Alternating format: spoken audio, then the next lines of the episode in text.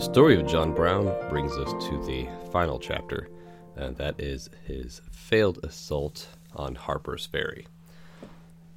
Now, it's interesting uh, about this particular historical event, uh, other than the uh, strange uh, brevity that it's addressed uh, primarily in, in uh, books and textbooks and the like, uh, is how John Brown is described and phrased. Uh, so before we get into particulars uh, with the uh, events at Harper's Ferry and the subsequent uh, trial, it's a it's it's interesting to note and to keep in mind uh, as we go through the rest of this information together how he is viewed in the present day, and especially how Harper's Ferry is viewed in the present day. And compare that to uh, the public opinions of John Brown at the time. You know, one of the most dominant uh, kind of ideas put forward about John Brown uh, is that his assault on Harper's Ferry uh, was uh, a, a direct action intended to incite a large-scale slave rebellion. Uh, there are even some in the modern day who uh, prefer to refer to him as a political terrorist or a domestic terrorist. And what's what's interesting about those arguments uh, is that they're neither new uh, nor creative, uh, but they are actually just identical arguments that were leveled uh, by the pro-slavery uh, press and Democrat Party uh, politicians at the time, uh, which we'll have an opportunity uh, through going through a true accounting of the events Uh, to understand exactly what his motives for, were, not just from the man himself, but also from Frederick Douglass, uh, who Brown had uh, spent some time with uh, in eighteen forty-six, and that uh, was a full thirteen years before the events at Harper's Ferry, and it was then that John Brown explained to the indescribably fantastic Mister Douglas exactly what his plans were going to be uh, thirteen years from then. So without uh, miring the conversation too much in the events themselves, uh, in eighteen fifty-nine, John Brown and a group of eighteen other men attempted to raid the armory in Harper's Ferry. Uh, As one might uh, surmise or probably already aware of, uh, this, this attempt failed. Uh, ultimately, John Brown was uh, stabbed, cut with sabers, and uh, beaten in the face and head rather severely uh, with buttstocks, uh, and, and taken alive to stand trial.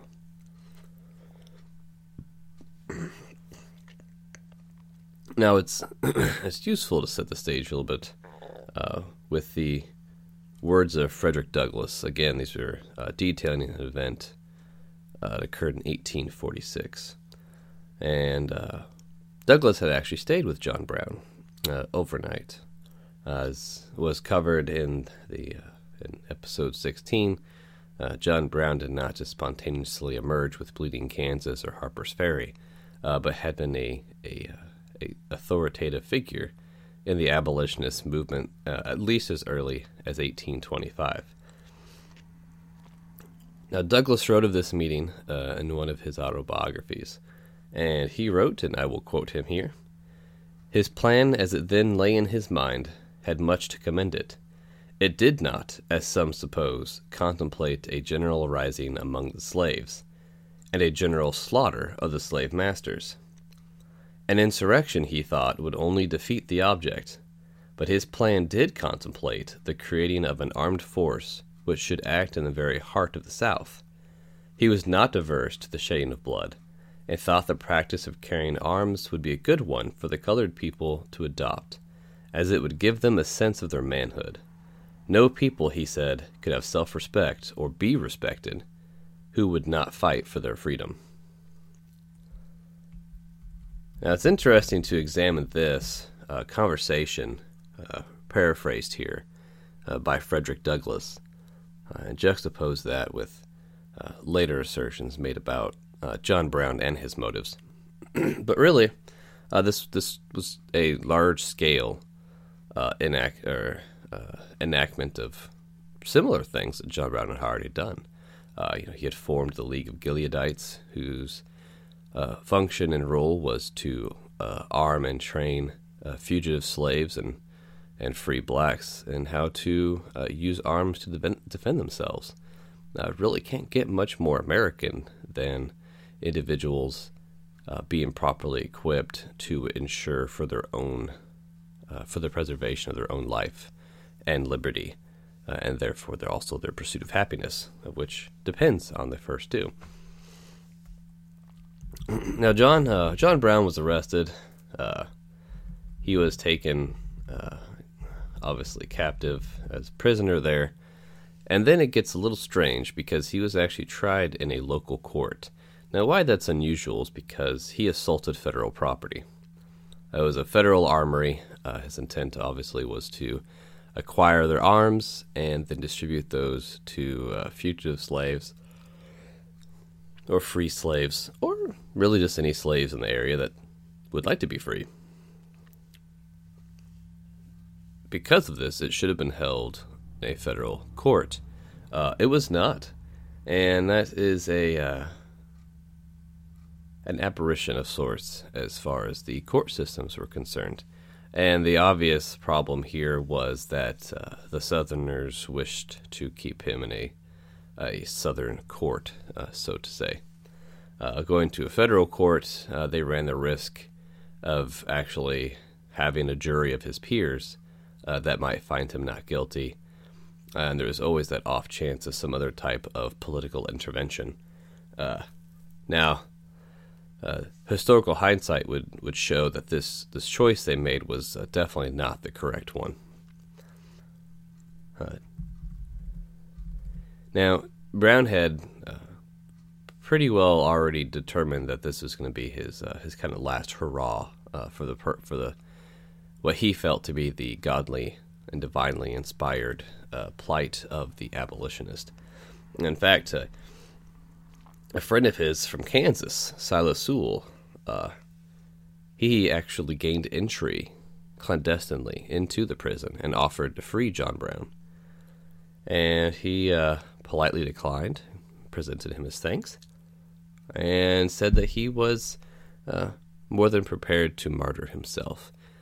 Uh, One can wonder at this point, perhaps, if John Brown was just, his soul might have been a little tired, not to mention uh, his body uh, beaten and destroyed, and it's not even quite clear if he would have ever recovered from those injuries. So while he's awaiting trial, uh, Brown was interviewed, uh, actually by several interested politicians and uh, newspapers. And they inquired of him, how did he feel about his actions? Did he feel like what he was doing was the right thing? And John Brown uh, responded in his uh, you know, typical kind of fire and brimstone uh, fashion, and he he replies, "I think, my friend, that you are guilty of a great wrong against God and humanity. I say it without wishing to be offensive. And it would be perfectly right for anyone to interfere with you, so far as to free those you willfully and wickedly hold in bondage. I do not say this insultingly. I think I did right, and that others will do right to interfere with you at any time and all times. I hold that the golden rule, do unto others as you would that others should do unto you, applies to all who would help others to gain their liberty." And when he was asked specifically if he felt that he was on the side of God, which, you know, this was always a debate with the slave, Uh, the larger slave conflict and slavery dilemma, uh, so much so that it, it fractured religious institutions into two. You know, you have your Northern Baptists and Southern Baptists, for example. So when he's asked if he feels he's serving the side of God, uh, Brown replies, "It is my opinion, the greatest service a man can render to God. Upon the golden rule, I pity the poor in bondage that have none to help them. That is why I am in here. Not to gratify any personal animosity, revenge, or vindictive spirit. It is my sympathy with the oppressed and the wronged that are as, that are as good as you are, and is precious in the sight of God." Now, they also address a very popular uh, kind of uh, words that really don't describe the absurdity of this argument, but one of the uh, the more, I guess, social arguments made for slavery with us was that uh, slaves develop a familial, uh, loving bond with their slave masters, and the abolitionists were were stealing into the South and abducting slaves, slaves who wanted to stay on their plantations, uh, and that the uh, abolitionists were actually taking them against their will. Uh, we can see this actually in popular literature at the time as well, uh, with uh, Uncle Tom's Cabin, uh, and then its antithesis, uh, Gone with the Wind. And so they uh, presented this kind of sidebar argument to Brown, which proved to be a, an error. Uh, a bystander, they're only listed as a bystander in the court documents or in the interview documents, but they asked, they asked John Brown, "Why do you take slaves against their will?" And he responds, "I never did. I want you to understand, gentlemen," and then he refers to the reporter at the Herald. "You may report that. I want you to understand that I respect the rights of the poorest and weakest of colored people, oppressed by the slave system, just as much as I do those of the most wealthy and powerful. That is the idea that has moved me, and that alone. We expected no reward except the satisfaction of endeavoring to do for those in distress and greatly oppressed as we would be done by. The cry of distress of the oppressed is my reason, and the only thing that prompted me to come here." So back and forth in this interview, they're trying very hard to get some kind of affirmation uh, where where John Brown can satisfy any one of the many stereotypes and tropes that have been developed in Southern culture and the Southern press uh, about the uh, the wickedness, as uh, Jack, Andrew Jackson referred to them, uh, of the abolitionist movement. Uh, try as they might, uh, they couldn't even Uh, find any supportive evidence for their claims from a man who, for all intents and purposes, at least prior to the Civil War, was uh, really kind of the manifestation of violent resistance uh, at the time. So uh, Mister Brown uh, goes to trial finally, and during the trial, uh, he, his other peculiarities emerge. Uh, first, he uh, is not given Uh, defense counsel. He's not allowed uh, to speak on his own behalf. Um, and he's also still severely hurt. Uh, he has to have assistance to stand, for example. Uh, he has difficulty seeing or hearing because of the uh, blunt force trauma that he had uh, suffered uh, during his apprehension. And when this trial started, uh, Brown actually asked uh, and requested that the trial be skipped completely and they go directly to sentencing. And he descri- uh, described described it essentially uh, as a farce. It was just silly. It was a waste. It was a you know a Southern kangaroo court.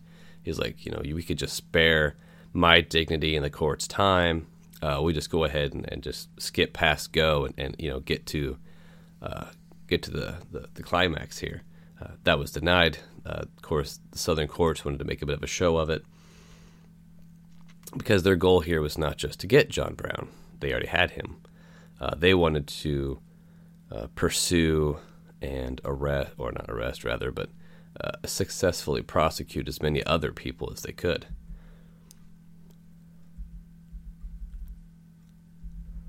He did, ha- he did, however, have a little bit to say, and those words we will also address here. Uh, at the opening, uh, John Brown says, "I have, may it please the court, a few words to say. In the first place, I deny everything but what I've all along admitted, the design on my part to free the slaves. I intended certainly to have made a clean thing of the matter, as I did last winter when I went into Missouri and there took slaves without the snapping of a gun on either side, moved them through the country, and finally left them in Canada. I designed to have done the same thing again on a larger scale. That was all I intended. I never did intend murder or treason or the destruction of property or to excite or incite slaves to rebellion or to make any kind of insurrection." Obviously, the courts uh, were not swayed by his uh, his statement here. Uh, while awaiting uh, his execution, uh, Brown actually rejected uh, any and all offers for uh, religious uh, consultation. Uh, he determined and declared to these clergy uh, that any men who represented slavery uh, were anathema to Christianity, that they were essentially false prophets. Now, at his actual execution, we have another historical figure, although he would not uh, rise to infamy uh, for about another five years, and that was John Wilkes Booth. Um, he was a Southern Confederate Democrat who would later assassinate Abraham Lincoln, uh, the first Republican president. Uh, and he was uh, present at the execution of John Brown. He wrote uh, very glowingly, actually, of the events. Now, before, uh, just before he was finally hung, uh, John Brown's final words were, "I, John Brown, am now quite certain that the crimes of this guilty land will never be purged away but with blood. I had, as I now think, vainly flattered myself that without very much bloodshed it might be done."